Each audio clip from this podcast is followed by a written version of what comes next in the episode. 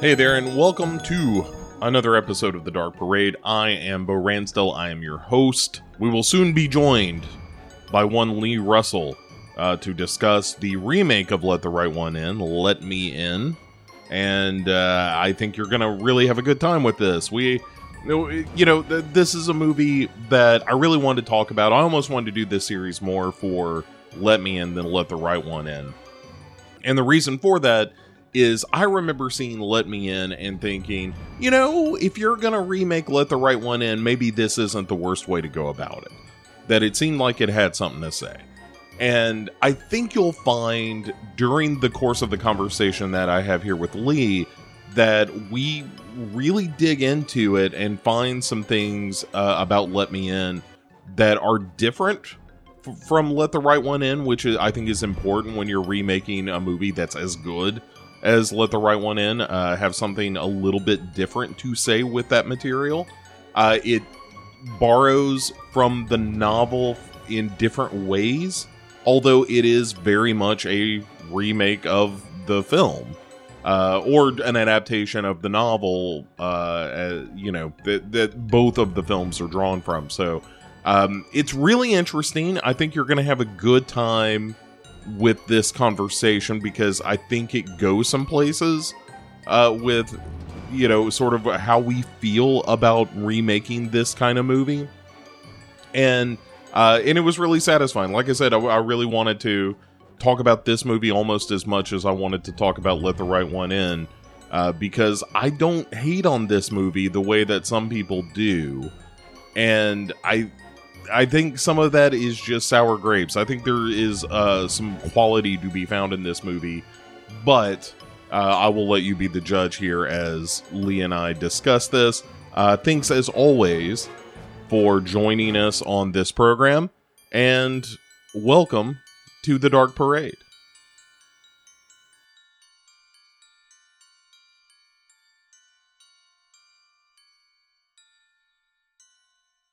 All right, as promised, everyone, with me is the estimable Lee Russell to talk about uh, a remake that we will discuss whether it should have been.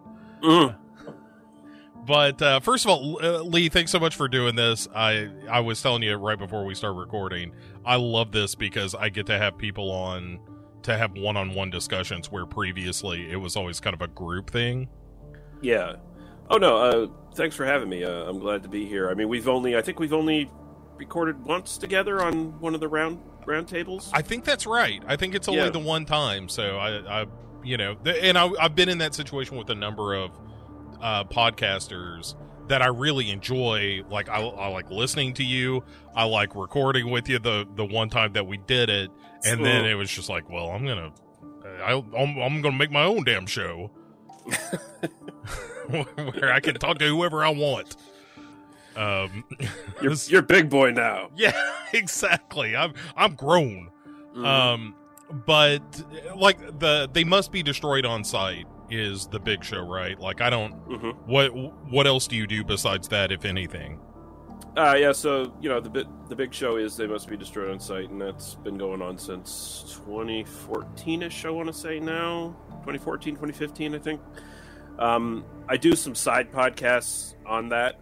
Uh, I have one called uh, Blood on the Tracks, which is just me pretending to be a radio DJ basically and just playing music from films that I like. Uh, and usually each each episode has a theme, and I, I pick like a bunch of stuff that's interesting to me, or maybe even stuff I haven't heard until I researched it for the show. And I just sort of like give a little bit of tidbits of info. I try to limit as much as much talking as possible so I can fit as much music as possible into it. Um, the other show uh, I have is uh, it's kind of on hiatus right now because my main co-host is busy with his podcast that actually makes money for him and is actually doing important work like fighting Nazis and shit like that legit. So I can't really like hey you want to come talk about superhero movies uh, this week Daniel? No. Uh, but it's called Cape Shit and we're sort of chronologically going through the uh, Marvel Cinematic Universe and actually that show is more his brainchild he's like I really want to do this I was like okay well let's do it and so it's kind of on hold until he until he comes back. But um, yeah, that's that's pretty much all I do. There's some odds and ends here and there that pop up on the feed, but that's pretty much it. Yeah, yeah. I I did the Marvel rewatch through quarantine, which I think everybody did at some Mhm. point. Um, and you know, definitely have my favorites out of that group for sure. But that's a fairly consistent production house. Yeah, they don't really they don't really fuck up all that much. They got their they pretty much got their game on every time they go out there. But uh, you know, the stuff that they that maybe they're not too big on, that stuff just shows up on Disney Plus, like Black Widow, and you know. Uh, it, it's like it'll probably make us some money, so here you go. Yeah, yeah. Black I like the the weirdest thing about Black Widow, which is why everyone, you know, is listening to this show to hear Black Widow Mhm. talk. Um I I found that the action sequences were the least interesting thing about Black Widow. Yeah, uh, they they and they looked kind of unfinished. Like they looked Yeah. like 2000s era CGI almost. I'm like, what's going on here? Why why didn't they finish this? Well, and also when the you have those moments where it's like you fell out of a plane. You Mhm. should not be alive right now. yeah, her her durability changes from film to film. It's like at some point it's like it'd be nice if they could scale back and like, oh yeah, no, these are the superheroes that could die instantly if one of these big villains touched them, and you should probably not have them falling out of airplanes and surviving and shit. Like you should set some limits, but you know, Yeah. I, who am I? I'm not the one making these million dollar fucking big pictures that are raking in billions. So what do I know? Right, fair enough. Hard, hard to argue. And the, uh, just this weekend, I caught up with uh, Shang Chi, and Mhm. and that was dope. Like that that movie's real cool. Um, I liked uh, I liked that until right up until the final battle where it just became the typical yeah, we fight big CGI monster. Yep. a hundred percent. Yeah, yeah, yeah. Like everything up to the point where he and his father have their big moment. hmm I was like, this this movie's rad. And as soon as there was the giant soul sucker thing, I was like, oh, okay, well, this is just turning into the requisite Marvel movie. Yeah, But- it was it was like a uh, it's very much like a um, crouching tiger, hidden dragon type thing, but like shoved into the Marvel universe. So Yeah. like for a longest part of it, watching it, I was really appreciating it, and it's got some good jokes and Mhm. it's got some good side characters that get a bit more of a spotlight in that film. And yeah, I thought it was pretty good. Yeah, Awkwafina is done no favors by the trailer for that movie, which made her sound just obnoxious. hmm And then when you see the film, you're like, oh, she's actually a really charming, fun character, and Yeah. uh, was was not treated well by the by the whoever cut those trailers together. hmm But uh, yeah, yeah, I could use a lot more kung fu in the Marvel universe, and I'm Yeah. totally down for like a Shang Chi too. I think. Oh yeah, uh, we we definitely don't need Iron Fist too. Let's just stick with the Shang Chi. Yeah. yeah. for sure like that whole bus sequence it was one of the best action sequences i've seen this year Oh yeah, that was good stuff. um anyway that, like i said that's not what you came here to, to talk about we're talking about let me in which is the, of course the remake of let the right one in. We're doing this uh you know it's december as this episode drops and it's that time of year the snowy time of year. And i thought what better way to celebrate the cold outside than to uh you know dissect a remake of a near perfect movie which also has the same kind of themes of melancholy and loneliness and isolation.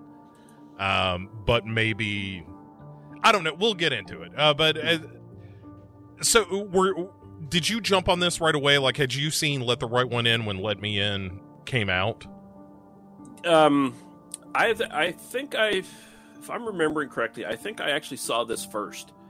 okay. Um, because because I I rented this back in the day when you could still rent DVDs, and so you know, uh, like our last struggling uh, rental place that uh, no longer exists, but. Uh, I, I was I was a frequent customer there, and it's like, oh, this looks really interesting. And I I looked this, I put this in, popped it, popped it in, watched it, enjoyed it. I was like, oh, this is a re- remake. Looked up, the remake and then went and watched that afterwards. So yeah, or did I say that right? Yeah, well, No, I, wa- I watched the original afterwards. Sure, sure.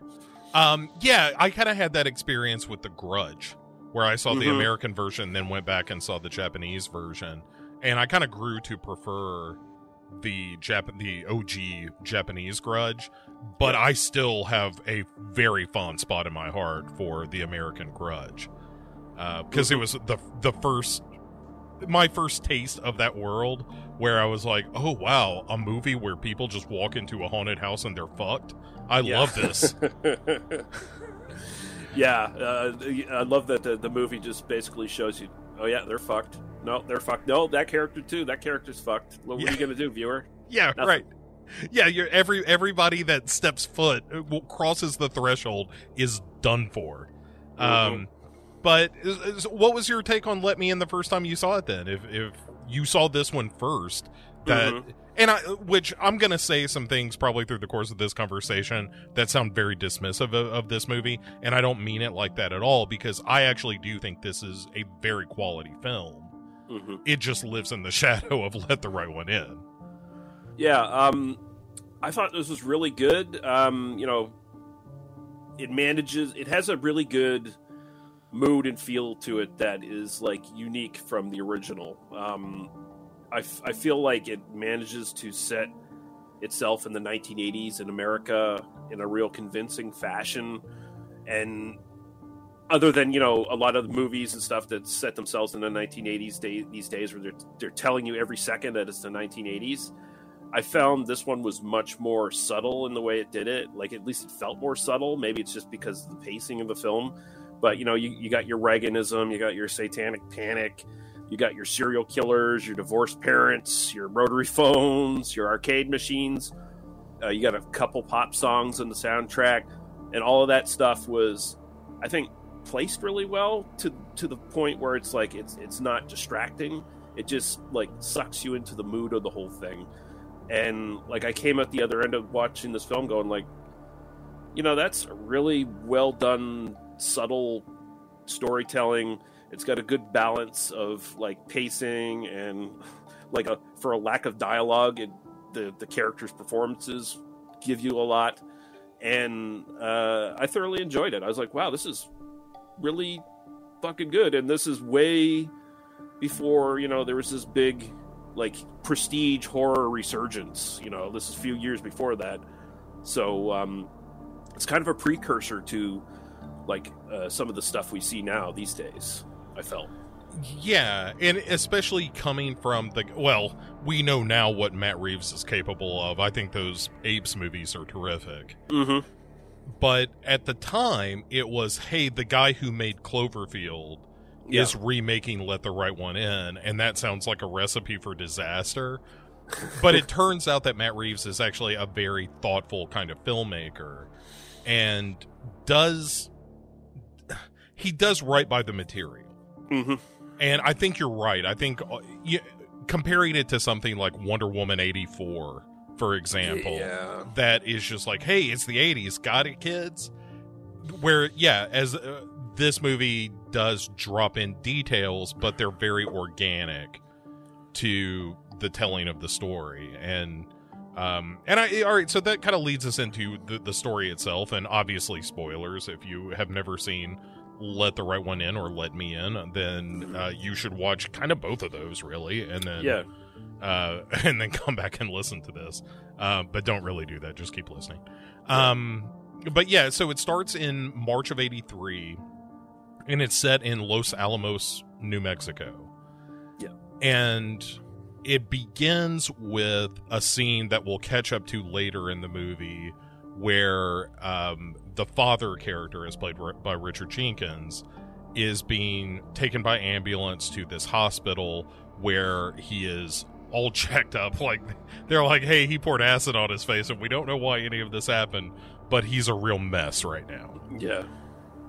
They they do like um, mention that he's also connected with some crimes, so you know we got to keep keep an eye on him and we got to question him and stuff like that. But yeah, it's it's a very interesting way to open it where it kind of keeps you like on on your edge of your seat a little bit, like what's going on here.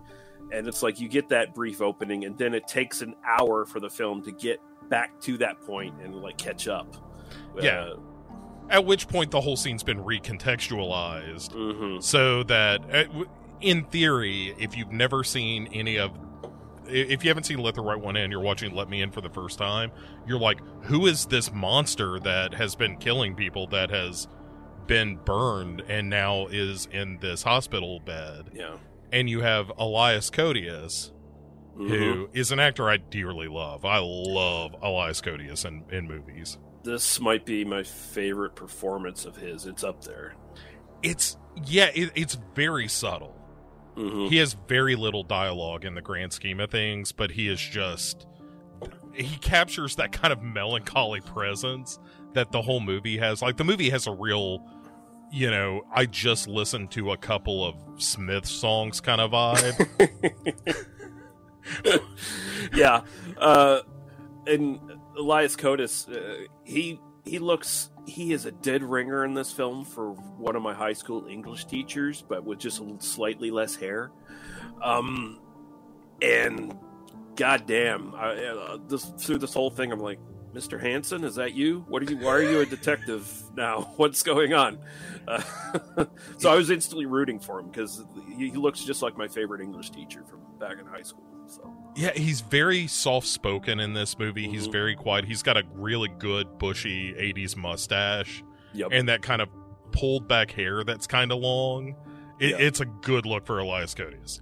Mhm. Um, but yeah, so he asked to speak to this patient. They're like, "Look, this guy ain't saying nothing because uh, he when he inhaled this acid as well as poured it on himself, so his vocal cords are just fucked, and so are his lungs. Like we've got him on a respirator and the whole deal."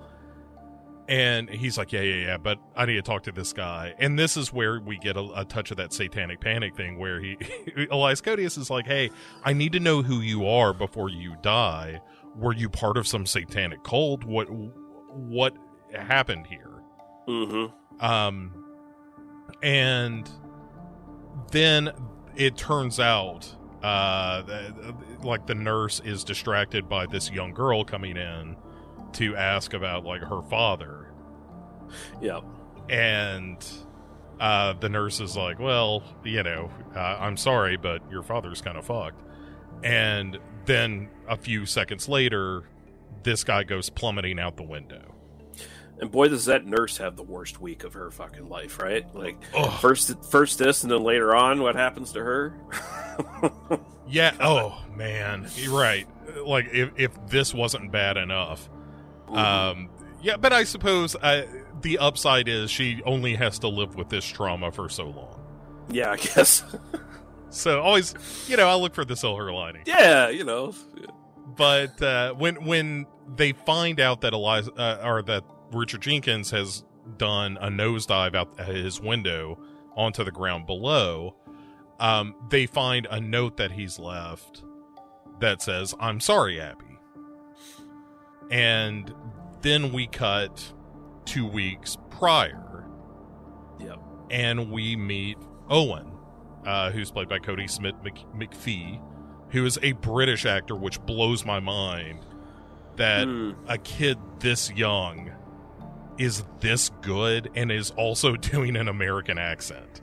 Yeah, he he does he does do an amazing. I have I can't remember if I've actually even seen him in anything else since since this, but uh, he is amazing in this. Like he, he does a really good job. He's also really scary in this in a way because he's he's a very troubled boy, like very troubled boy. Uh, like when we first see him, basically he's he's uh, stabbing with a knife while wearing a translucent mask, and then he's doing his uh, constant voyeurism that he seems to have a a, a, little bit of a hobby uh, focused around. Yeah, yeah. He, all right, so just a quick catch up with uh, Kodi Smit-McPhee. Um, since doing this, he was, of course, in The Road right before this. Oh, that's right. Yeah. uh, but has since been in uh, Dawn of the Planet of the Apes. So Matt Okay. Reeves brought him back for that, and he was Nightcrawler in the new X Men movies. All right. Yeah. I, I try, I try to forget the newer X Men movies as much as I can. You're not wrong. You're not wrong. Um, but yeah, I mean, super talented guy for sure. And Mhm. um, but yeah, he when when we first see him, he's singing the Now and Later song, which Mhm. will come into play again in the film. But yeah, and it, it's a thing where he is obviously very troubled. Uh, like you said, he's kind of spying rear window style Mhm. on the his neighbors who are a couple that definitely likes to fuck and doesn't close the blinds. And Yeah. and the woman seems to kind of be aware of it a little bit. Yeah, she's like, "What's that creepy kid doing over there?" Yeah. She definitely has a reaction to it and it's and it's not entirely negative. It's sort of like, well, I'm sure he's got a natural curiosity, but also knock it off, weirdo. yeah, yeah. And her his parents are in the midst of a divorce. hmm And one thing that Matt Reeves does in this movie that I really like is the parents and a lot of the adults, in fact, are just constantly out of focus. Yeah, Uh, you don't you don't even get like I don't think you even get like a clear shot of his mother's face throughout the whole movie. If I'm if I'm not mistaken, like she's she's present, but she's very much like uh, you know a, a, a grown up in a in a Peanuts cartoon. You know, she's just kind of in the periphery all the time. Yeah, there's one long shot where she's in focus, but it's just enough distance that you still can't. Like, you couldn't pick her out of a lineup. Right. from watching this movie but um yeah and so we get the impression that you know he's a lonely kid uh his parents going through this divorce has kind of sidelined him in the family like he's just not given a whole lot of attention Yeah. and the while he's doing his rear window shtick, he sees uh, his new neighbors moving in, which is the the father Richard Jenkins and Abby, as played Mhm. by uh, Chloe Grace Moretz, um, who are the, like when he first sees her, the thing that he notices is she is walking through the snow and she's not wearing shoes. Yeah. Which she was actually doing in real snow when they were filming this. They had they had to like every time they cut a, a take, they were like, "Okay, get her off the snow real quick." Yeah, yeah, it sure sounds like she like it doesn't sound like Matt Reeves was just a, a slave driver or anything on this film, Yeah. uh, based on the commentary, but it, he was very complimentary of her kind of being a trooper for all these really cold scenes because even when they were shooting on a set, it was still really cold. Yeah. And um but yeah, so he gets a glimpse of her and we get the uh, the sense that there's definitely something unusual about her. Yeah. And then we uh, see him in school where he is being just brutally bullied Oh, by Kenny, Mark, and Donald. yeah, and like this, the bully, the bullying in in this film, like the intensity of it, definitely gave me some anxiety uh, in this rewatch. It's like I was, I've, I've had people attempt to bully me. Uh, I tended to fight back, even if I lost the fight, kind of thing. But so I've never had it like this bad, and this, by God, oh, and he gets it bad. He gets it super bad. Yeah, the first real incident that we see is them giving him um, a wedgie that causes him Oh. to to piss himself, Yeah, and and there's all like when we first meet him, he's doing the like, are, "What are you, a little girl?" kind of thing, and Mhm. but this is where we see the bullies calling him a little girl. Yeah, and and understand that like oh that's where this kid's psychology is is you know this is how he's being referred to. And then after after he pisses himself in school when we see him again that night he's outside with this knife uh stabbing a tree kind of Mhm. basically role playing like oh if i get bullied again i'm gonna stab these bitches yeah, yeah. He's, he's he's trying to work himself up to it. Like, uh, it almost feel like who knows if if if Abby hadn't come into his life, whether he would actually have ever decided to actually defend himself. Um, but he's he's certainly letting letting out a lot of like stress and anxiety and stuff by doing this. Like he's just out there like trying to work this all out of his head. Yeah, like there is a world in which he just becomes a school shooter in a Lars von Trier film. Oh yeah, yeah. You know, um, but yeah, he's he's definitely troubled. And then when he turns around, there is Abby, still not wearing shoes, Mhm. and they chit chat a little bit, but she's very standoffish with him and says like, "Hey, we can't be friends." Just Yeah. to put that out on Front Street, we are not going to be pals. Like I think that's the first thing she says to him. Pretty Yeah. much, it's like, "Oh well, nice to meet you as well, weird shoeless girl on the monkey bars." Okay. You're right. And sh- she, um, he also tells her that she smells weird. Mm-hmm. Uh, at, and, you know, th- again, there's clearly something off about her because, you know, she's this girl not wearing a coat out in the middle of the freezing cold with no shoes on.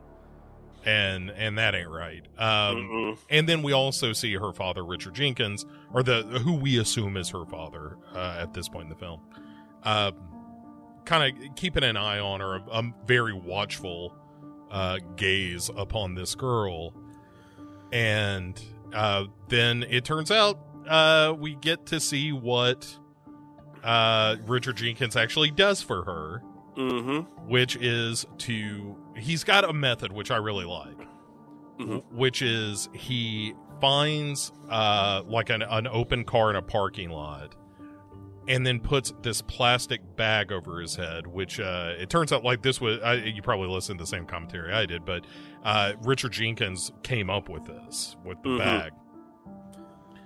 And uh and i really like uh the matt reeves story where he was like yeah richard jenkins came up with this this plastic bag over the head thing and we went with it. And then the day we went to shoot it he looked at me and was like is this silly do i look a little silly right now? And he was like no you look scary as shit. Like in the yeah no he does. Like it really it really taps into you know how serial killers were really becoming a, a cultural kind of phenomenon and, and a real boogeyman in, in especially in north america at this point in time where you know right out of the 70s into the 80s we were hearing a lot more about these people. Like you know the, the fbi were actually finally starting to get like profiles on these people and making it known that you know we know what to look for with these people. And and so he's he's really echoing like zodiac killer in some in in, in the sort of do it yourself uh, sort of aspect of what he does. Uh, you know just making a mask out of a plastic bag. He's got a bottle of sulfuric acid uh, probably to you know get rid of evidence but it comes in handy when he has to destroy his facial features with it. Um, and you know he's he's just really sort of just really risking it too. Like he's really putting himself out there to like get these victims. It, it's not an easy job. And uh, it just made me think of there's a hidden like really awesome serial killer film in this film with uh, elias uh, Koteas uh, friggin' like hunting him down like i, I kind of want to see that movie too uh, because it looks really good it, like, it looks like a really good uh, like uh, riff on Zodiac or Yeah. something like that. Because this film looks a lot like Zodiac too, in a lot of ways. So, it, yeah it's beautifully shot mm-hmm. um but you're right like uh, there is this subplot of you know cody is chasing this killer in the movie it's just that the front story or the the a story of the movie is this relationship between abby and owen but yeah in Yeah. the background also there's kind of an interesting story with the couple across the way and what's going on with them and Mm-hmm. and also what's going on with the bully at home. Like there's a lot of texture to this movie where it doesn't go out of its way to tell you these B plots, but they're all there and they're all kind of interesting threads to pick at. yeah, and Pardon Oh, me. what a piece of shit. Okay, um, uh, that's what you get living in a rural town. Um, friggin', uh, I like so like a lot of the movie is actually more from Owen's perspective, and I kind of like how you know he's a really isolated, lonely kid, so you only pick up like the, the sort of edges of other people's lives when when you're that detached from everybody. So like the film kind of gives you that sense that you're just picking up the edges of these different characters' lives, and these are all like characters for the most part that Owen has spied upon with his uh, telescope. And then a lot of them end up dying. When uh, pretty much everyone he puts his telescope on dies in this film, I think. Yeah. Uh, so it's really it's really kind of interesting that for a lot of the movie it does kind of put you in his world, his perspective through his eyes, um, and I, I feel like it reflects that where where you only get you know the the scant little like what do you really know about a person? Like if this quiet detective comes up to you all you know is that he's a quiet detective. Like what else do you know about him? And the movie kind of reflects that a little bit i think. Yeah, it, it's yeah, it, it's very good. And then you get into his method of killing. Not only does he lie in the back seat of their their car, he waits till they're kind of away from civilization. Yeah. In in the first case, uh, uh, stopping at a railroad crossing, and then he pops out of the back seat, chloroforms them, then drives them out to the middle of nowhere, strings them up, and then you know knife to the jugular, Mm. and then he he captures using a big funnel and jug, captures all of that blood. But right from jump, he fucks up. Yeah, like he's over the hill. Like he he is.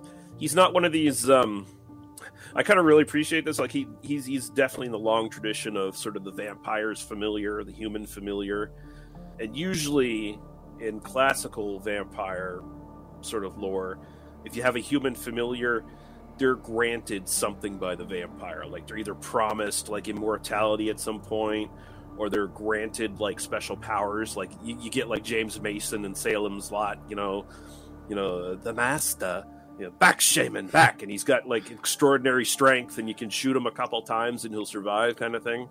Not here. Uh, Richard Jenkins is an old man who's been doing this way too long. Yeah, there there's a great scene later on where he's talking about how much he's fucked up. Mhm. and uh and he says like maybe i'm just too old maybe i'm just tired Yeah, you know that he's been living we'll get into it but yeah th- this life that he's led has to be incredibly frustrating and difficult and um unfulfilling in a lot of ways and Mhm. i mean it's just a very sad life that he has chosen for himself but also didn't know any better at the time Yeah. he made the choice so yeah. I think that's different from, and I think that's different from the circumstance in the original film, right? Like there, he's a much darker, different character in the original film. If uh, if I'm not mistaken, he's like, I think in the even at least in the text of the novel that this is based on, he's straight up a pedophile. I I haven't read the book, so I don't I I can't speak to that. In the film, there is the implication that he has, or in the the original Swedish film, there's certainly an implication that he has the these jealousies surrounding, uh, you know, Ellie and Oscar in in that film. But I don't I I don't know that I I think it's more an implication of he was you know, uh, Oscar 1.0 or however Yeah, yeah. many there have been. that's that's definitely what the film shows. Uh, I was doing a lot of reading on this. I was starting to get things confused because you got two films and you got the source material, and then there was like a sequel made down the road, wrote, written down the road by the same uh, guy, and it's like, yeah, I, I think I think the original source material, he's and possibly in the in the original film, he's supposed to be kind of like he, he wasn't necessarily recruited as a kid. He Yeah. kind of he kind of did this because oh, I have a plaything, which is ugh. Yeah, and uh, you know, it it's not that creepy in the film, in the Swedish Yeah. film, but there's definitely a, a lot of question marks surrounding their relationship. Other than he does seem to have a genuine affection for her. yeah, that yeah. not purely a sexual, you know, kind of fetishism. Right. Um, the book, I do believe there is a much darker kind of undertone to all of that. Mhm. Um, just like in this film, there's there's a little bit uh, less darkness surrounding Abby herself. Yeah, it's much more. It's much. I don't want to say sanitized, but it, it's streamlined, and it's more. eh, Even though it's beat for beat, pretty much with with the with the Swedish film, it, it is kind of streamlined and made a little bit easier to uh, take on the palette. Uh, Yeah. it, it's not quite as dark. Yeah, like in the original book, I think the idea is that when Ellie is attacked originally and becomes a vampire, Mhm. that he at the time he is so mutilated that that's why he's ultimately castrated and when you see in the film that is a nod to this storyline in the book yeah, um and in this movie it's just like no no no she's just a girl Yeah. even though they're they play with that a little bit with the dialogue about well i'm not really a girl but that's more about her the the nature of the kind of creature she is as opposed to yeah. the actual It's her- gender It's her, it's her psychology, not you know. Yeah. But uh so uh, anyway, Rich Jenkins fucks all this up, goes home, Abby yells at him in her uh crazy vampire voice. hmm And Oscar, not Oscar, uh Owen hears this and thinks that it's the father yelling at her. Yeah. And so when they run into each other again, when Abby and Owen run into each other again out in the courtyard, um, he's like, "Hey, why aren't you wearing shoes? Also, why is your stomach growling so much? And why do you smell that way?" and starts really digging into her. Meanwhile, she's kind of fascinated by the Rubik's cube that he has, and Owen leaves it for her. He's like, "Yeah, well, you can play with it. I got to go inside because uh, mom's calling." And Abby's like, "Well, I'm gonna stay here because I've got to go murder and get blood." Yeah.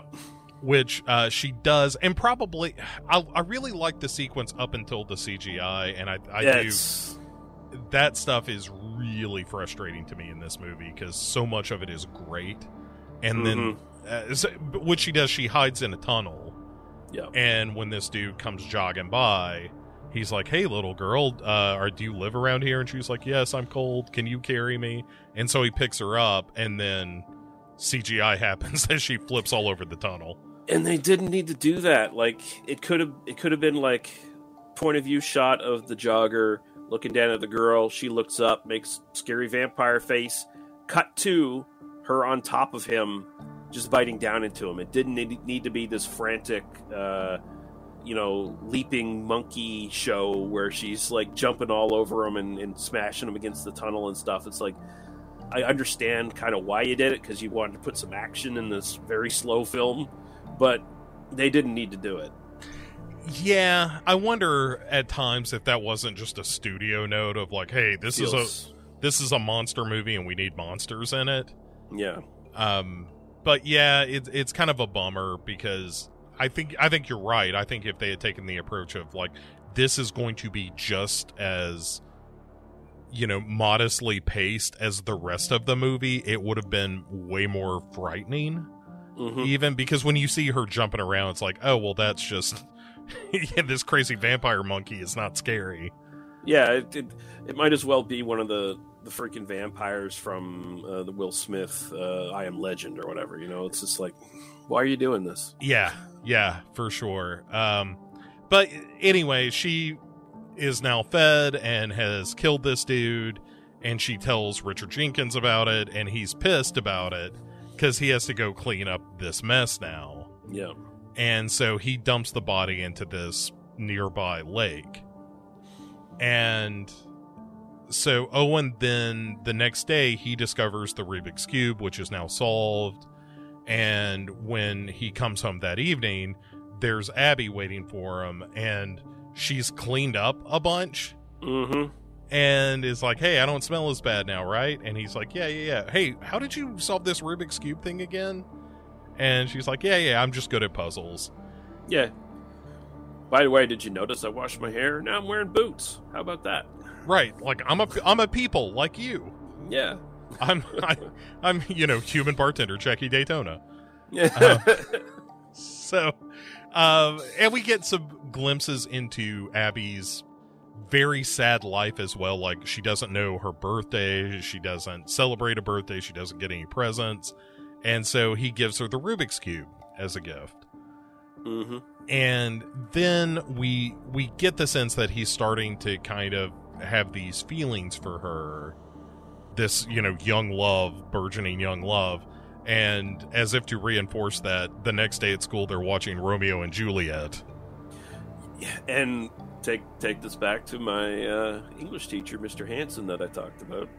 He showed us that the Olivia Hussey uh, Romeo and Juliet, Yeah. um, and he showed us the unedited version. So you know, uh, thank you, Mr. Hanson.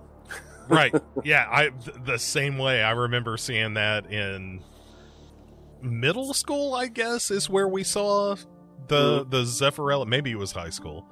The the Zeffirelli Romeo and Juliet. It was like, "Oh my god, those are boobies."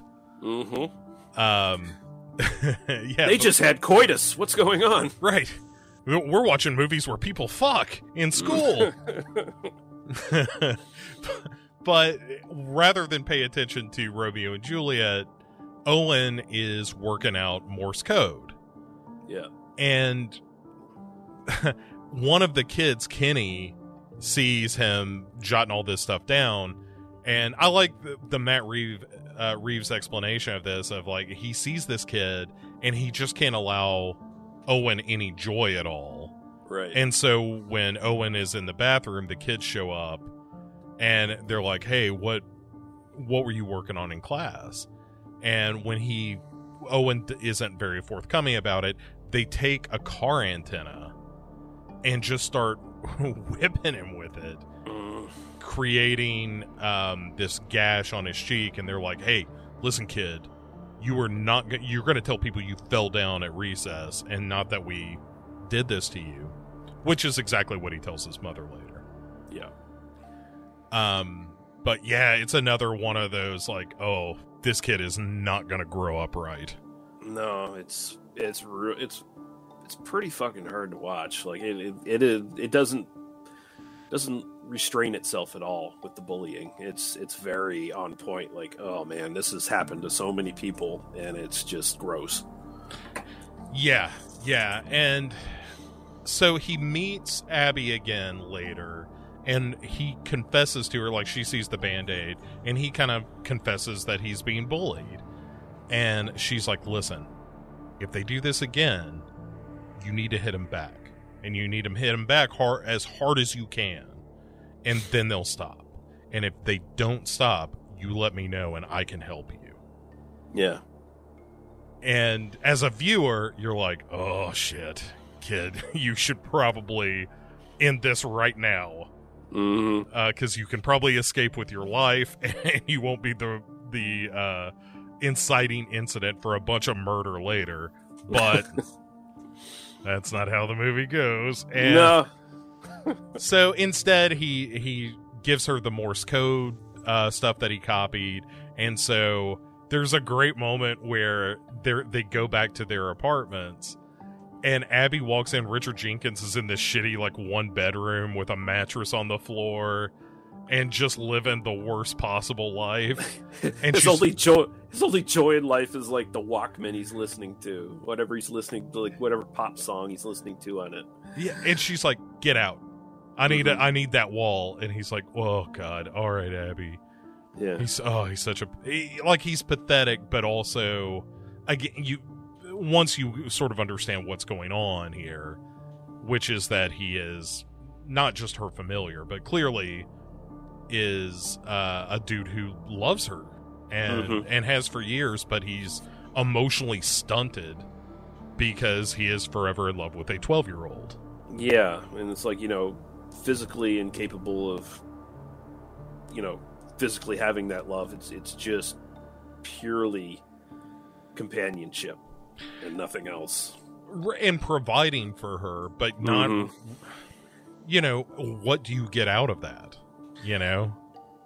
Yeah, and like he's like obviously he, he's a grown man in his fifties, but there's no way he could have progressed like emotionally outside of really being that that same kid that got sucked into this whole thing. So he, he it's very very basic, very sad relationship in, in a lot of ways. It's just you just kind of look at the guy like, oh fuck, man, like you just had no chance. Right. Yeah. As soon as you hooked up with Abby, you were you were done.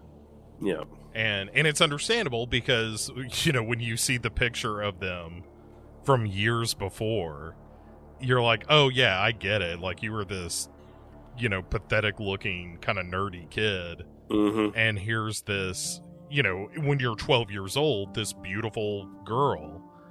But then the older you get and she stays the same age, that relationship has no choice but to change Yeah. and but you're also completely incapable of like by that point you're a murderer and you're Mhm. you're you're bonded to this creature in a way that is fundamental to who you are And- It may, it may, yeah, it made me even wonder, like, could he be a virgin even? Like, at, even Hmm. at that point, like, still, you know, like, it has never had sex. very possibly i mean Yeah. i mean clearly i say clearly i mean the i the idea that he ever had sex with abby seems Pretty, yeah, pretty ne- negligible. Like, yeah that seems far-fetched but also how on earth would he have a relationship even a short one with anyone yeah, Oh god, it, it's the more you dig into to that, the sadder it gets. Yeah, it just makes me think, man, my life's pretty good.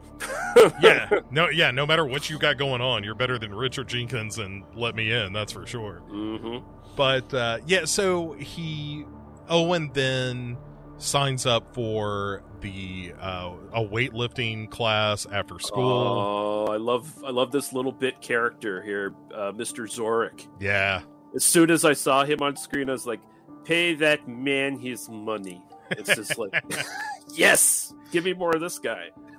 yeah. He's he's not in it very much, but he's actually a decent guy to Owen, and maybe is the Mhm. only decent guy to Owen. Yeah, he's he's like you know in a different movie, he's the father figure that Owen doesn't have in his life. Mm-hmm. Yeah, in a world without Abby, he Mhm. he could have been sort of Owen's savior to some degree. Um, or just the guy who discovered his body. But you know, we'll see. and then Owen and Abby uh, go on a date where uh, Owen lifts a little money out of his mother's purse to take Mhm. Abby to the arcade, um, where he has the same experience with Miss Pac Man that I do, uh, which is to play for about 90 seconds, die, and be like, man, this, this game sucks. This fucking sucks. Yeah, let's let's not do this ever again. right. Um, and he tries to get her to eat a now and later. And she's like, uh, I don't think that's a great idea. And he's like, no, they're good. Really, try one. And finally, she relents Yeah, and so has one and cut to her immediately throwing up outside this place. yeah, and when after she gets sick there's this really sweet scene where um he hugs her. And this is the first time that she says like well would you like me if i wasn't a girl? And he's like yeah i guess i would. Yeah. and um she's like okay then. And while all this is going on in the background like richard jenkins is getting increasingly jealous of this new relationship. And in the scene there's like one really emotional scene between them Yeah. where she like reaches up and touches his cheek and he just looks at her with this like puppy dog love. And but he begs he begs her right? Like please don't see that boy again. Right yeah like you're replacing i can see that you're replacing me. Yeah and um you know it it again it kind of begs the question of like what are abby's motivations here? Is Yeah. this really her trying to replace him? Or is ju- this just that oh well this guy or this boy that she also cared about has now turned into this old man. And she's still 12 years old and wants to be with other 12 year olds yeah and I, f- I feel like this movie it eases off. Like I, I think the original makes it a bit more clear that yeah, she's very manipulative and she's knowingly manipulative uh, of of people. Um, even if even if you know uh, she does care, um, she still has this need for self preservation and and I think there's still a little bit of that in this film. But in this film, I feel like it definitely tries to go for oh no, there there actually is like a real legit love story here, and the relationship is much more pure and honest in, in a lot more ways. And but I mean, there's still that instinct in her. There's still that need to survive. There's still a, an uncontrollable kind of thing within her that is kind of forcing her to do this, even if her intentions are a bit better uh, when it comes to Owen here. Um, where you know she's actually she's not just manipulating him; she's actually trying, you know, to get this relationship going. She's actually like trying for Owen. Like, you know, she cleans herself up, she wears boots and stuff like that. Like, it, it, it doesn't feel sinister or malevolent um, when she's doing those things to me anyway. Like, I feel like this movie tries to. Uh, it's you know it's a much more of a nice love story, even though there's still tragedy underneath it. Like there's still, you know, in the end, Owen's still going to end up like Richard Jenkins probably, but it, it's trying to you know, it, it's for the North American audience. You know, we're babies. Let's let's be honest. yeah. It, but I think you're right though. Like even if she has the best of in- intentions, the end result is the same. Mm-hmm. Yeah. Which is the tragedy of the whole story, and maybe even more tragic if she really does care about him and isn't just manipulating. But all right, so let's catch up to the beginning of the movie. because after this great scene with Richard Jenkins and Chloe Grace Moretz, uh, where they kind of have this moment where he asks her, pleads with her not to see him anymore, and also admits that he's exhausted by all the murder. Yeah. Uh, he goes out to do that, though. He goes out to, to fetch more blood for her. And where before he kicked the jug over, uh, which was unfortunate, this time around, yeah, he it, fucks up. It, yeah, it's it's just he's a victim of circumstance to some degree. Yeah. And and it, again in the commentary Matt Reeves made a really good point where it's strange that you start to sympathize with this serial killer. Oh yeah, it's in the like, back seat where you're like, "Oh no, you fucked up so bad. Oh no." Mm-hmm. No, it puts you right in his place, like because you get some per- per- per- perspective shots uh, from him where he's laying down in in the in the seat, um, and looking up at the lights going by in the car. So it's like immediately puts you in into into his head and his perspective, and it's like, oh fuck, we are fucked.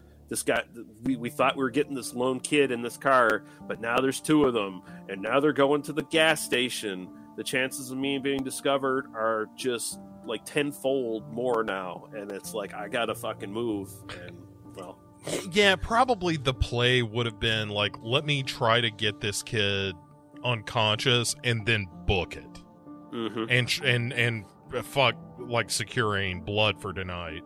Let's try this again tomorrow. But but instead, what happens is he kind of struggles with this dude in a car.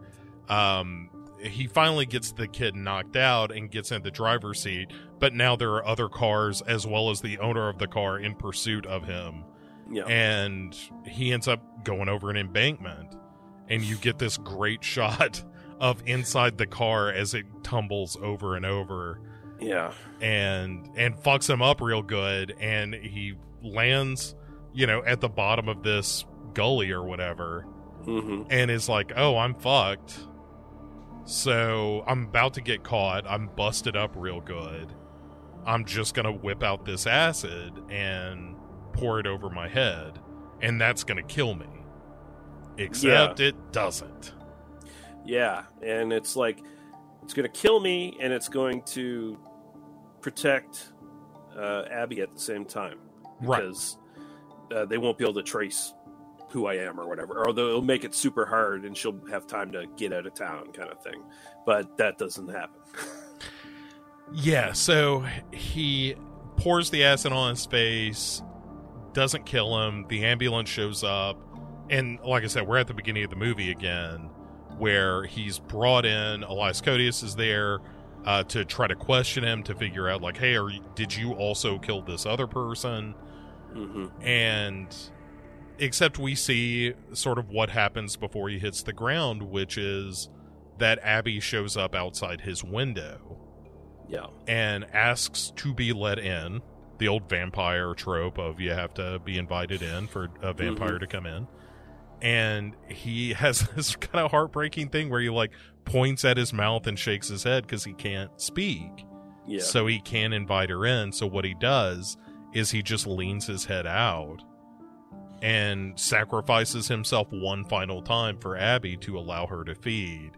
And then he goes out the window. oh man, and he looks like Doctor Phibes.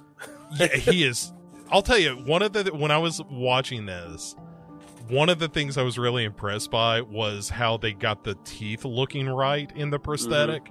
It looks like his jaw or his his cheek is just totally eaten away.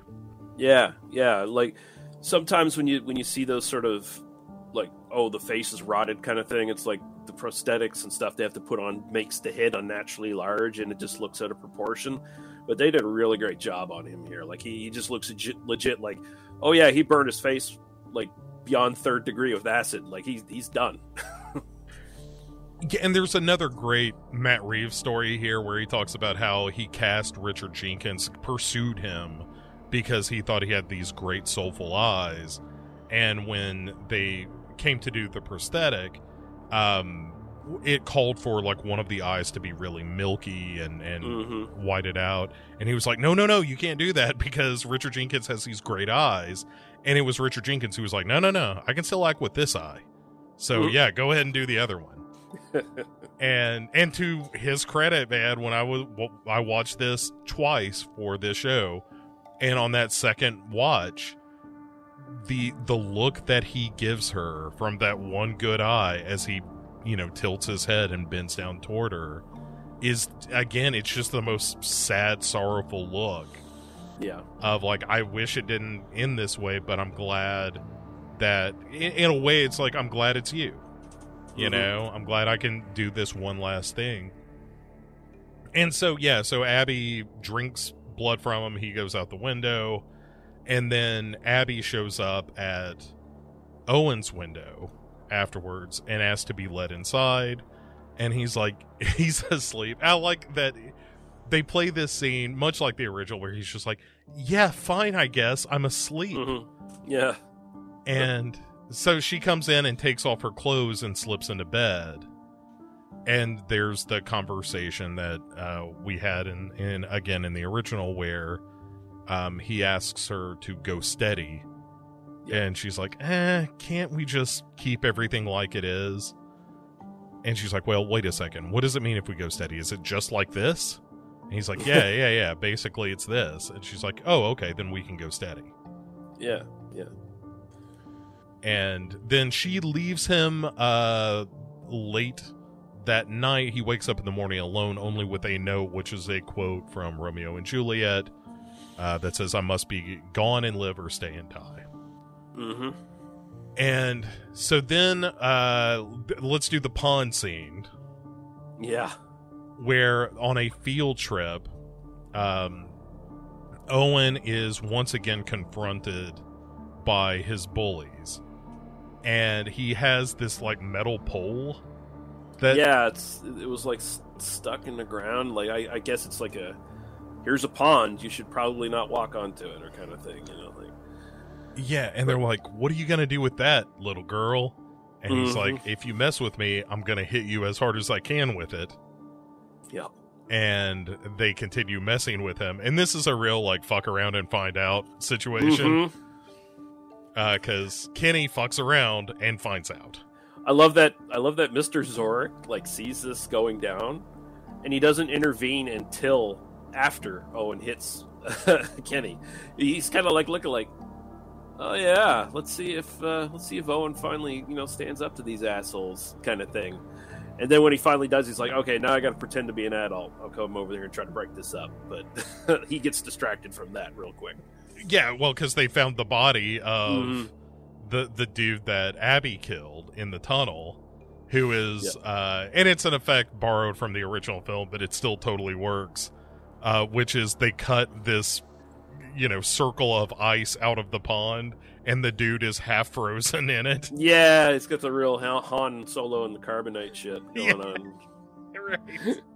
yeah, as he was going into the drink, Richard Jenkins said, "I love you," and he said, "I Yeah. know," and then dropped him in. But um, so then we uh we have a scene that is more borrowed from the book than the original movie, where Owen takes her to this room inside the apartment building that is sort of decorated for teenagers and apparently in the book which i haven't read but you know here's secondhand um that there the, there is a character of like the local handyman who is a teenager that still is around and hangs out in this room and it's sort of like one of the the characters that oscar in the book kind of looks up to and emulates to some degree hmm uh, but in this one, the handyman is gone. It's just that Owen still knows about it.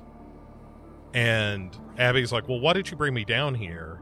And he's like, Well, I wanted us to be closer, and I figured out the best way to do that would be for us to essentially share blood. Like blood brothers. Like, I, I, again, being a child of the 80s, I remember that shit well of hmm being blood brothers was kind of a big deal. And Yeah. he cuts his thumb, and of course, Abby is a vampire Yeah. and sees blood and starts like licking it off the floor. And uh, another thing that this movie does that is uh, somewhat different from the original is that she definitely gets vampiric as Yeah. she slurps up the blood from the floor and is like, "You you need to get out of here." And when he doesn't leave, then she runs off. But now she's in full vampire mode. Yeah. It's like, oh, gotta eat again.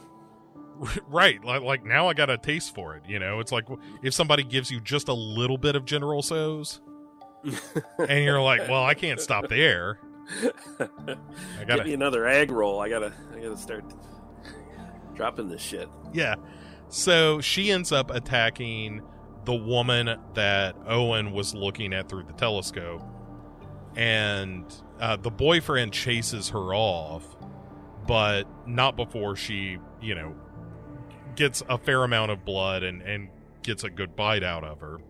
Yeah. and um the very next day this woman whose name is virginia um is at the hospital and is like hey you know the the nurse is saying like oh we dumped like six pints of blood in her. She can't seem to get enough and she wakes up and just starts chewing on her arm to Yeah. feed her herself her own blood um, Hmm, I, I guess technically, probably feeding on someone else's blood that's been pumped into her, which, in a weird way, does that make sense? I don't. know. Yeah, I yeah, I think so. I mean, it's she has to drink blood, and this is the only blood she's got.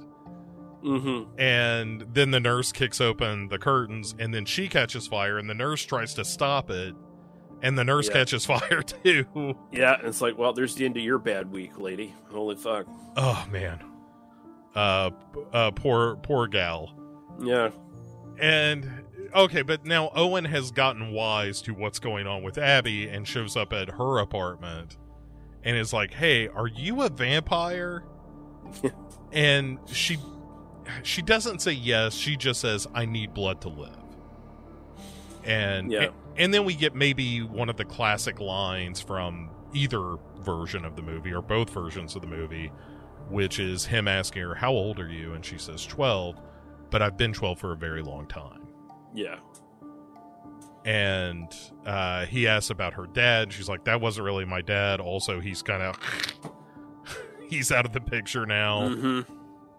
And anyway, Owen is like, okay, well, I'm going to go home then. If that's okay, are you going to try to stop me? And it's kind of testing her of like, are we are we cool or Yeah.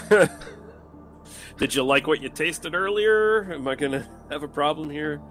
Um, but it turns out that they are cool. Um, Yeah. Abby shows up and asks to be invited into his place, and he doesn't uh, invite her in, and she comes in anyway. And then she starts to bleed from her, like, just every orifice her eyes, her skin starts bleeding Mm-hmm. and then Owen, seeing what's going on, very quickly says, "No, no, you can come in. You can come in." And That that feels like a mistake because he already invited her in. with yeah, into his bedroom, yeah. Yeah, I was like, what? What are the uh, what are the boundaries here? Is like his personal bedroom? Is that a separate space from the house? I guess. okay. Yeah, if you go through the front door, is it different? I don't know. I don't Yeah. know. Yeah, it's uh, you're right. That is a, a little bit of a question mark. Vampires, let us know what the rules are, please. Yes, please write in. Bo at legionpodcasts.com. Uh, please drop me a line. Let me know what the rules of being uh, invited in are. Um, and so, because her current outfit is really bloody, Owen is like, well, you can take a shower and also take one of my mom's dresses. And then the mother comes home, which causes Abby to have to flee out his bedroom window and into Hmm. her apartment, where they kind of look at each other out the window and giggle of like, "Hee hee, you're a vampire. I know. Hee hee." Yeah. um, uh, but uh, Owen ends up finding a note from her saying, "Hey, you want to hang out tonight?" And uh, he's like, "Hey, I got myself a girlfriend. This is great." yep. But then uh, our our you know sort of chickens come home to roost as the detective has been hot on the heels of what's going on with his father. Uh, ends up tracking uh, Abby down to her apartment. Yep. And uh, bus in. Um, Owen is there, kind of hiding, and uh, Elias Koteas goes to the bathroom where he finally finds Abby in there uh, under a bunch of blankets in the bathtub, which is a really cool visual. I, I like that. hmm It's a real rudimentary kind of coffin, but I think it works. And he starts to, you know, peel away the uh, all the newspaper and cardboard covering the window, and she burns in the sunlight. Um, doesn't catch fire the way that uh, our poor Virginia did because it's only a little bit of sunlight. But then Owen screams no, which al- distracts Elias Koteas long enough for Abby to jump on him and do the vampire monkey bit again. Yeah. And and probably the best moment of this whole sequence is as he is being fed upon, Elias Koteas like reaches for Owen for help, and Owen starts to reach his hand out, and it, it looks as if he's going to help, but then he just closes the bathroom door to let Abby do her. thing. Yeah. He makes his decision. He's like, nope. I'm I'm on Team Abby. This is what we do. Yeah. Yeah, Yeah. you're yeah, you're right. That is the point where he he becomes Team Abby. And uh then after all this goes down, Abby's like I got to go. I can't like I got to bail. It's like when a grift goes bad. Yeah. You know? I got to get out of town. Yeah. and so he sees her like in a uh, taxi taken off and he ends up going to his weight class which ends up being in the pool that day hmm where mr zorik is uh you know teaching him uh basically it's just swimming kicking his legs getting his his muscles up to something because he's a scrawny little whisper of a lad Yeah. After swim class, I teach you how to play poker. You go get me Oreos. Then yeah, get me Oreos. I like Oreo and milk while I play poker. and yeah, but as uh, he's getting ready for uh, the lesson, they they uh, the bullies are there. They end up starting a fire in a dumpster and are like, "Hey, Mister Zorik, uh, there's a whole uh, you know fire going on outside." And he's like, "Okay, everybody wait here. I'm going to Yeah. go check dumpster." And yeah, and the the key to this is that it's not just the bullies; it's the big brother of Kenny, who we learn was also doing pretty much the same kind of bullying to Kenny, and that's why it's kind of passed down to uh, Owen as well. Yeah. Oh, for sure. Like he even call the older brother even calls him a little girl, and so Yeah. yeah, it's a very direct. This kid is getting bullied at home, and so he bullies the kids at school. Yep. And there's a really harrowing moment where Owen run like gets out of the pool and runs to the locker room, and these Mhm. kids drag him by the legs, screaming back into the pool. Oh, it's bad. Yeah, it's it's rough. And but they get him in there and again this is the end of the original as well, the original film as well of the brother says, "Okay, here's the deal. I'm going to hold you underwater for 3 minutes. If you make it, I'm only going to scratch your cheek. If you come up early, I'm going to poke your eye out with this knife." A- Mm. and so under the water owen goes and then we get glimpses of all hell breaking loose above the water Yeah. and and went by the time like a head falls into the water and all that stuff it's cool that this whole scene is very good hmm And they don't, and like in this one, they don't. Uh, Abby doesn't spare anybody. She she spared someone in the original, uh, but in this one, they don't. She doesn't spare anyone. She kills all the bullies. Like just yeah murderizes them. Yeah. Yeah, and there, and uh, again, this is kind of the the Matt Reeves commentary bit, but uh, he points out like, oh, if you listen to this, you can hear everything happening above the water. Like you can hear the first per the the first kid get got, the brother yell out, and then you can hear Abby moving around the room if you've got like a 5.1 system hmm and and that kind of thing. It's very cool. Like the sound design of this is really really good. The the kid going headfirst in the water, just you know, Yeah. flying through the water, is really good as well. And yeah, she kills everybody. Yeah. And and then uh, she, he, you know Owen climbs out the the water. There's Abby's bloody feet, and he looks up at her, and you know she's his savior Yep. and and the next scene we have is the final shot of the movie which is owen on a train with a trunk with abby inside it doing some uh uh morse code on this trunk and him staring out the window singing the now and later song Yep. and that's it that is that's let me in um and it's the end of it's very haunting hmm of of him singing, you know, have some now, save some later. It's it uh, it just breaks your heart because again, it brings up all the stuff that the original does. Again, regardless of what Abby's motive is, and I would say it's more pure in this movie, but it's still like, oh, this kid is fucked. Yeah. He's his his life is now in a trajectory that uh, we can predict. I mean, in a way, it's probably better than where his life was going to go previous to this. And in some ways, at least he has somebody now. Because before this, he was profoundly lonely. But it's still a tragic, like direction. Either way. Yeah, like it's going to end badly, no matter which way he turns. But um, yeah. So that all right. So obviously that brings us to performances in the film. There's really only four main characters, which is Owen Abby, the father, and the policeman.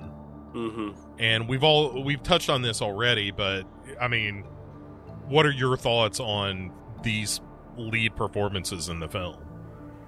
I mean, you got two really good child actors here. Um, they're pretty flawless performances, but I really, really like Jenkins and Koteas. Uh, I, I, again, I want the movie that's just those two, you know, the aging serial killer who can't quite get it done anymore, and the world weary cop who's like just sort of dogging him the whole time, Columbo style almost. Um, I kind of really liked that. It was like the things that really stood out for me because, I mean, you, you look at you look at uh, the Owen Abby thing; those performances are great, but they are pretty much note for note kind of what you get in the Swedish one too, to a certain degree.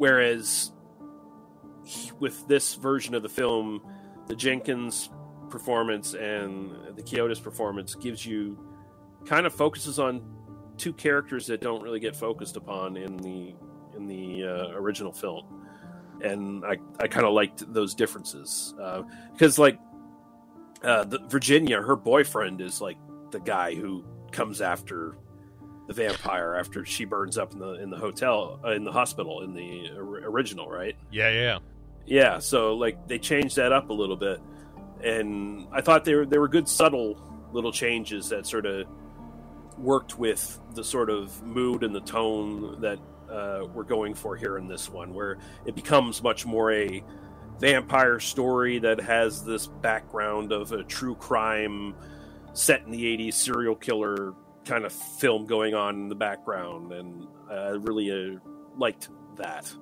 That's what stood out for me the most, kind of in this film. So, yeah, I, I agree with all that. I think that the inclusion of the policeman character is really good. I think, yeah, I, I mean, you're right. the The child performances are very, very good, but Richard Jenkins and Elias Koteas are just phenomenal actors mm-hmm. and just seeing them kind of lean into these very somber, sad roles. Yeah, and it's it's fantastic. Like I, you can recommend this movie just for those performances. Mm-hmm. Of like even if even if you've seen the original, even if even if you're just a Richard Jenkins fan, which I am, yeah, this is a great Richard Jenkins performance. This is a great Elias Koteas performance. So like, just watch it for that, and it's still satisfying yeah, and it's like everything else is still really fucking top notch and great too. So it's not like it, you're just going for those elements necessarily in the film. Like you can recommend them on those elements, but it's still like, oh, and there's also this really great film with all these other really good actors in it uh, doing their thing too. So it's like you have. It's it's not like you're gonna just watch those two performances and then everything else is a big heaping pile of shit around it or anything. You know? yeah. Right. Right. Um yeah, and okay, so let's jump into the the themes because again, you know, a lot of these are similar to the themes of Let the Right One In, but I think one thing that's very different than, you know, like in both of these films you have the idea of you know coming of age and and this mm-hmm. sort of isolation and and finding that person when you're an isolated and lonely kid um but in this one, I think there's even more attention paid to the kind of the concept of evil. Mm-hmm. And yeah, yeah. Go ahead. I was just yeah, like some of the things that Abby does are unquestionably would be considered evil to you and me. But she's doing these things out of necessity, and you can see that she has. She's not just like a purely an evil, soulless husk that's out killing people. Like she has uh, an instinct for survival, yes, but she also has really noble and sweet motivations as well when it comes to Owen. So like it has so much like gray area in there, uh, even compared to the original, where it seems much more um, transparent that yeah, she might have some feelings for the character for the for the boy, but there's a lot of manipulation and there's a lot of possibly even malevolence in that vampire as opposed to Abby in this. Yeah, for sure. And there's all at the very beginning of the movie you get a little bit of Reagan's evil empire speech. Mm-hmm. And it's something that Reeves talked about uh, as well that there was a notion in the 80s that evil was purely external. It was like America was good. It was the shining city on the hill, all that stuff. Mm-hmm. And then you had evil uh, trying to infect and invade that. Outside forces, communists, witchcraft. Right, as opposed to the character of Owen, who has all these dark feelings already. Like the evil, he has, you know, the the scene with him stabbing the tree is really unsettling because you see this really dark violence brewing inside this kid. It's And- very surprising, right? Because you know, Reagan's America was really good on mental health. Like, you know, right, yeah. They, and they didn't cut funding or anything and send mm-mm. uh yeah, hundreds of thousands of people into the streets um yeah but it, right i mean it's very much that idea of it, if you're if you're a good upstanding christian american you can't you can't be affected by this stuff. Right. but the character of owen and the father and you know obviously abby herself like th- there is an inherent evil in a lot of their actions. And it's this gray area of like yes they're evil but they're also there's an understandable element to the evil things that they do hmm and so where does that leave us as a viewer you know like we, Yeah. th- this whole movie is about like the ending of this movie is that owen and abby now have each other but oh dear god what does that really mean yeah, they're they're going to be traveling around the country killing people. right right Yeah. and so and, and and like Owen, he's already got these dark tendencies in him, and he's going to end up like Richard Jenkins, but he might even have more of a, you know, an ability to uh, lash out and, and hurt people for Abby. Like he he's got a focus now for those sort of dark feelings as well, and and you got to imagine as he ages and Abby doesn't, he's going to run into a lot of the same problems, uh, a lot of the same sort of um, mental struggles that Richard Jenkins' character obviously was going through. And man, how much more horrific is that when it's in the hands of a kid who was like wearing a translucent mask and stabbing things with a knife before he met Abby? yeah um, Yeah. oh yeah it's right is that that that the very notion of it is harrowing Mhm. Um. All right. Well, let me kick it over to you first for uh, final thoughts on this movie. Anything that we we haven't addressed that you want to make sure we include in this conversation because you know like it's funny to do uh movies like this after having just recently done a series on night of the demons yeah, where it's like you know those movies are very superficial they are what they are Mhm. uh, some of them are really fun, but they're not. There's no depth to it. Whereas with this, it's like there's so much meat on the bone for Yeah. both of these films. Uh, so yeah, what what was, you know, your your I- ultimate takeaway here? Um, I think we covered it pretty well, honestly. Like we hit the key points. I, would- I would just say like, if people were sleeping on this, don't. Um, even if you've seen the first one, because there are enough different things going on in this. Like it's still got the same overall structure and stuff, but the themes are slightly different. It's talking about a different place. Um, vastly different place compared to the setting in the original film. Um, and at the same time there's there's a lot of similarities that you can compare and contrast and um I think it's also just a really good precursor to a lot of these sort of quote unquote prestige horror films that have come in the wake of it um and I don't think it gets enough credit for being kind of a forebearer of some of these uh, better made big budget big studio uh, horror films and the like that have gotten so much attention these days. Like a lot of the stuff i saw in this like i see in things like the witch that came out years later um, there's definitely a lot about you know the uh, the belief of evil is you know on the outside and it creeps in. Like you see a lot of that in the witch. There's a lot of um, just family dysfunction and dysfunction of the society and the system that's in place where uh, the system only props up those people who succeed and those people who fall to the wayside a little bit. They're left to struggle and there's no support system for them um, you see that in this and you see that in films like the witch and it does have a lot to say about just evil the, the evil that is the failure of of a society like 1980s america with reagan at the at the pulpit of course, you know?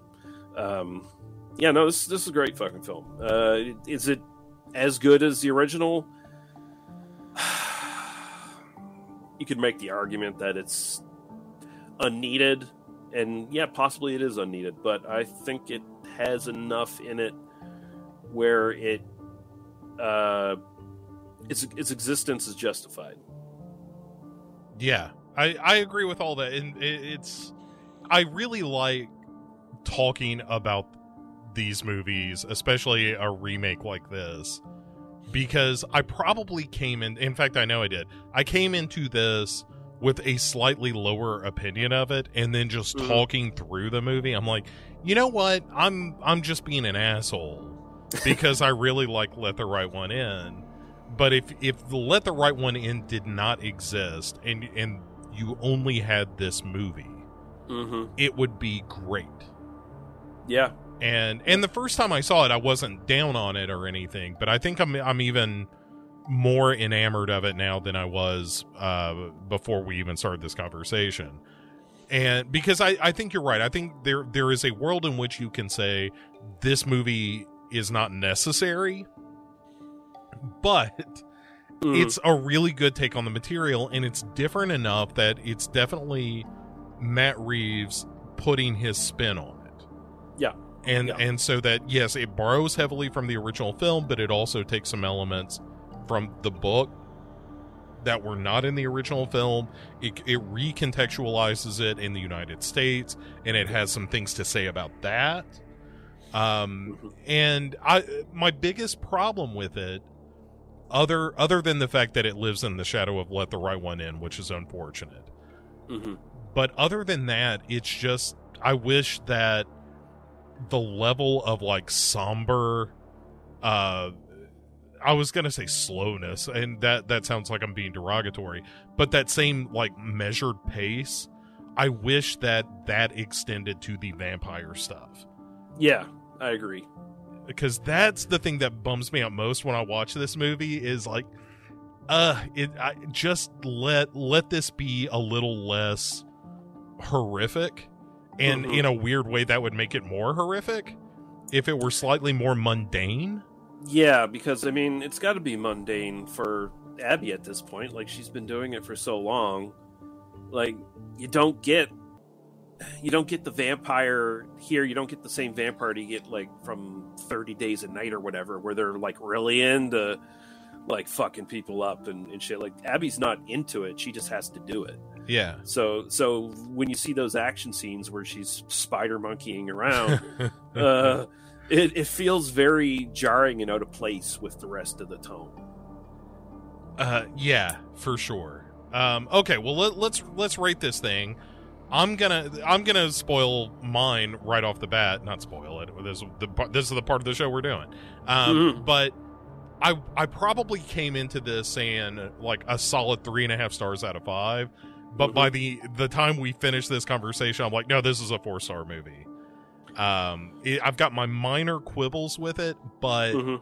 the more we've talked through it, the more I'm like, yeah, the performances are fucking good, and yeah, the tone is for with rare exceptions, the tone is right on, and yeah, yeah, yeah, this is a, a great movie. Yeah, no, I'm uh, right there with you. Uh, four to five. Uh, that that was kind of my thoughts um, coming in for the rewatch too, because I do like this film quite a bit. Um, and talking through it actually just kind of like solidified my opinion of it already. Like it was like, yeah, I'm not stupid. Bo agrees with me on this and this and this that I was thinking. So Don't, look, Yeah. don't let me be your your like exhibit A because I will say some dumb shit. I like Night of the Demons 2 a whole lot. I love that film. Yeah, it's uh best of the series by far. hmm I agree. Um, see, Lee, you are a smart cookie. Jake, Uh, we're we're fucking geniuses in here. Get this fucking think tank going already. Holy fuck. Uh, all right, so here are three things that you might not know. Actually, Lee, you probably do if you listen to the same commentary I did, but I still think it's super interesting. And and listeners uh, of the show may not ha- uh, know this about this movie. Let me in. One, the mask that Owen wears is actually a clear plastic mold of Richard Jenkins' face. Whoa. That's freaky as fuck. Yeah. So yeah, it turns out they you know when they were doing the prosthetics for the acid phase, they Yeah. had to make a mold of his face, and they were like, "Well, we need a mask for Owen, so let's just make a plastic mask of Richard Jenkins," which does double duty of being sort of metaphorically like, "Oh, It puts the meta in metaphorically, does it not? Because yeah, quite good, quite good." yeah. Um, uh, this one less relevant, but still kind of fun. Uh, very notably, when they go to the arcade, there is a Boy George kind of dude behind the counter that is Mhm. played by the brother of Chloe Grace Moretz. Yeah. Yeah. It's just kind of a, a fun one. And also, kind of a fun one, uh, when the one and only time you hear Owen talk to his father in the movie, the voice on the phone is Elias Koteas. Yeah, I knew that one. Wouldn't wouldn't that be fucking weird if it turned out he was his dad?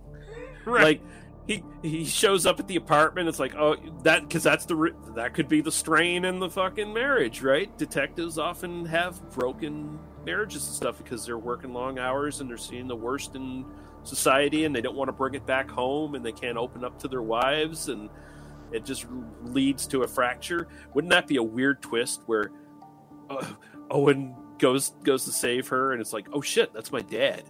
That's that's kind of fucked up. That yeah, right. Yeah, if if Owen watched his father reaching out for him, and he was just like, you know Mhm. what? Nope. Sorry, Yep. Dad. How about you? You can have a big old bag of suck it.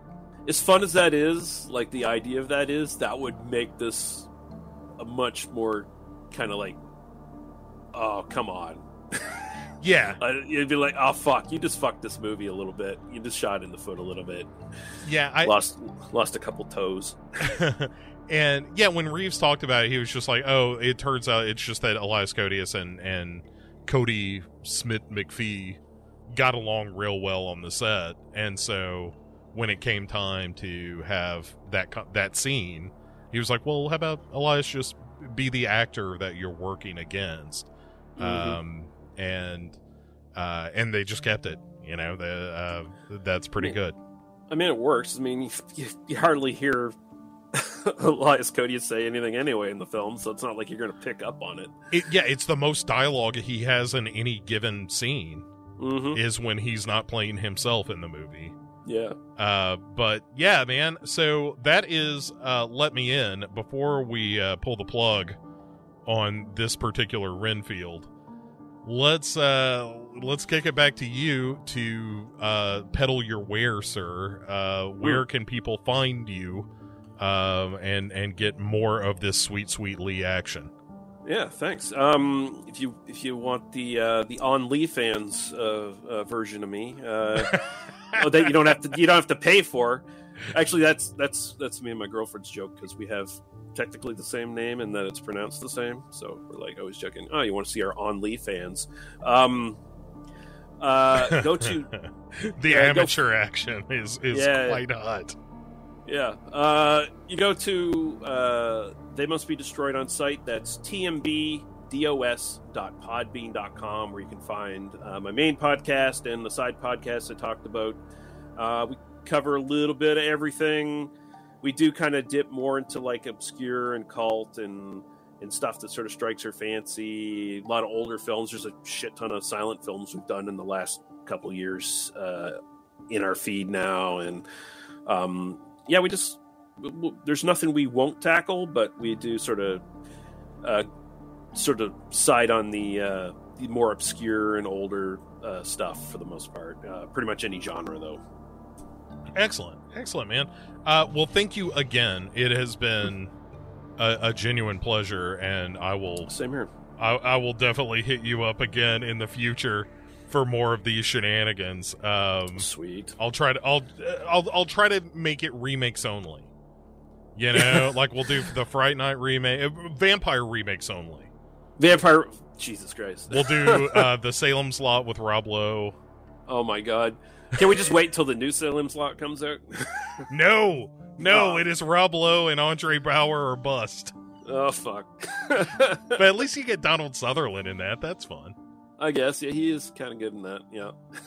All right, buddy. Thanks again, and I'll be right back to wrap up the show. Sweet.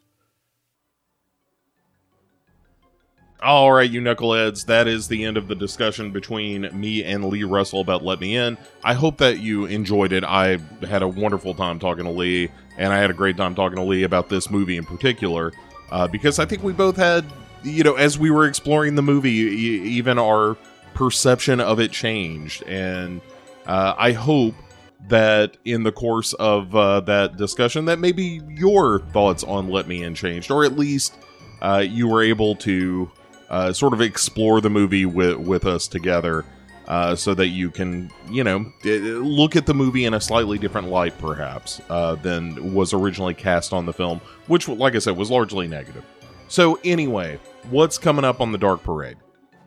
Well, if you were listening to this, uh, there's going to be a uh, morbid Monday slash Sinister Sunday. You can join us live on youtube.com forward slash Legion podcasts uh, for the Sinister Sunday part of that. Uh, the Morbid Monday will be the audio version of that discussion that we have uh, on YouTube. And from there, uh, we're going to be launching into a new series, uh, as well as some bonus material that I haven't quite worked out yet because I'm still uh, sort of getting reorganized from uh, taking a week off. It turns out you miss a week, you miss a lot around here. Um, but that doesn't mean that we're not going to be doing a lot of uh, special and bonus content that's going to be coming. We'll have uh, a Heart of Horror. We'll have uh, uh, What You Watching with Jamie and Bo. All that stuff is coming, as well as some other stuff. Some found some found footage fool stuff uh, is sure to find its way in there. And I've got some other things brewing, some percolating in my brain, but uh, it's not quite ready to announce yet. But that will also be some Dark Parade shenanigans. Uh, so join us for the live stuff. the The next series we're going to be doing is Black Christmas. We're going to do all the movies that dare to call themselves Black Christmas, and I ain't seen a one of them.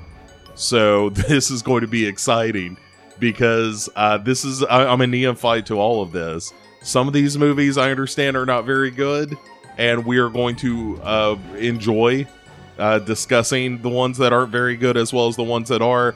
I've got a great selection of hosts lined up to discuss these movies with me, so I hope you will uh, come back and enjoy our holiday celebration as we dig into these uh, these Black Christmas movies. And uh, in the new year, not entirely sure yet. I'm bouncing around with it with a couple of ideas, so feel free to hit me up on the social media uh, if you would like to recommend something. Uh, you can find me on Twitter at Dark Parade Pod. Uh, you can also find me on Facebook or Meta or the Dark Hole of the Universe, whatever it's calling itself now, uh, in the Facebook group The Dark Parade, uh, which is, you know, facebook.com forward slash groups forward slash The Dark Parade. So that will do it for this time around. As always, thank you for uh, rating and reviewing the show where you can. If you're enjoying the show, if you get something out of it, it would really be wonderful if you could drop by iTunes in particular is where that makes the most difference. Uh, be sure to follow the social media channels and and the like, and most importantly, uh, if you can, just you know recommend the show to some people that you know that like horror podcasts. If you think they're interested in discussions like this one, where it's not just going through the movie scene by scene and saying, "Yeah, this is awesome," but trying to dig into the movie and explore the themes of the movie and and see what it's really trying to say. And in fairness, some of the movies we're going to be talking about with these Black Christmas remakes, uh, maybe there's not going to be a lot to say in terms of theme, but uh, that also I find illuminating. When a movie doesn't have anything to say for itself at all, uh, is just as much a statement as uh, a statement of theme. So, anyway, thanks for all of that. Thanks for sharing the stuff. Uh, you guys are the best. I'm very excited for the new year of the Dark Parade. So go out there, have a great rest of the week, and we will see you next time on the Dark Parade. Talk to you then.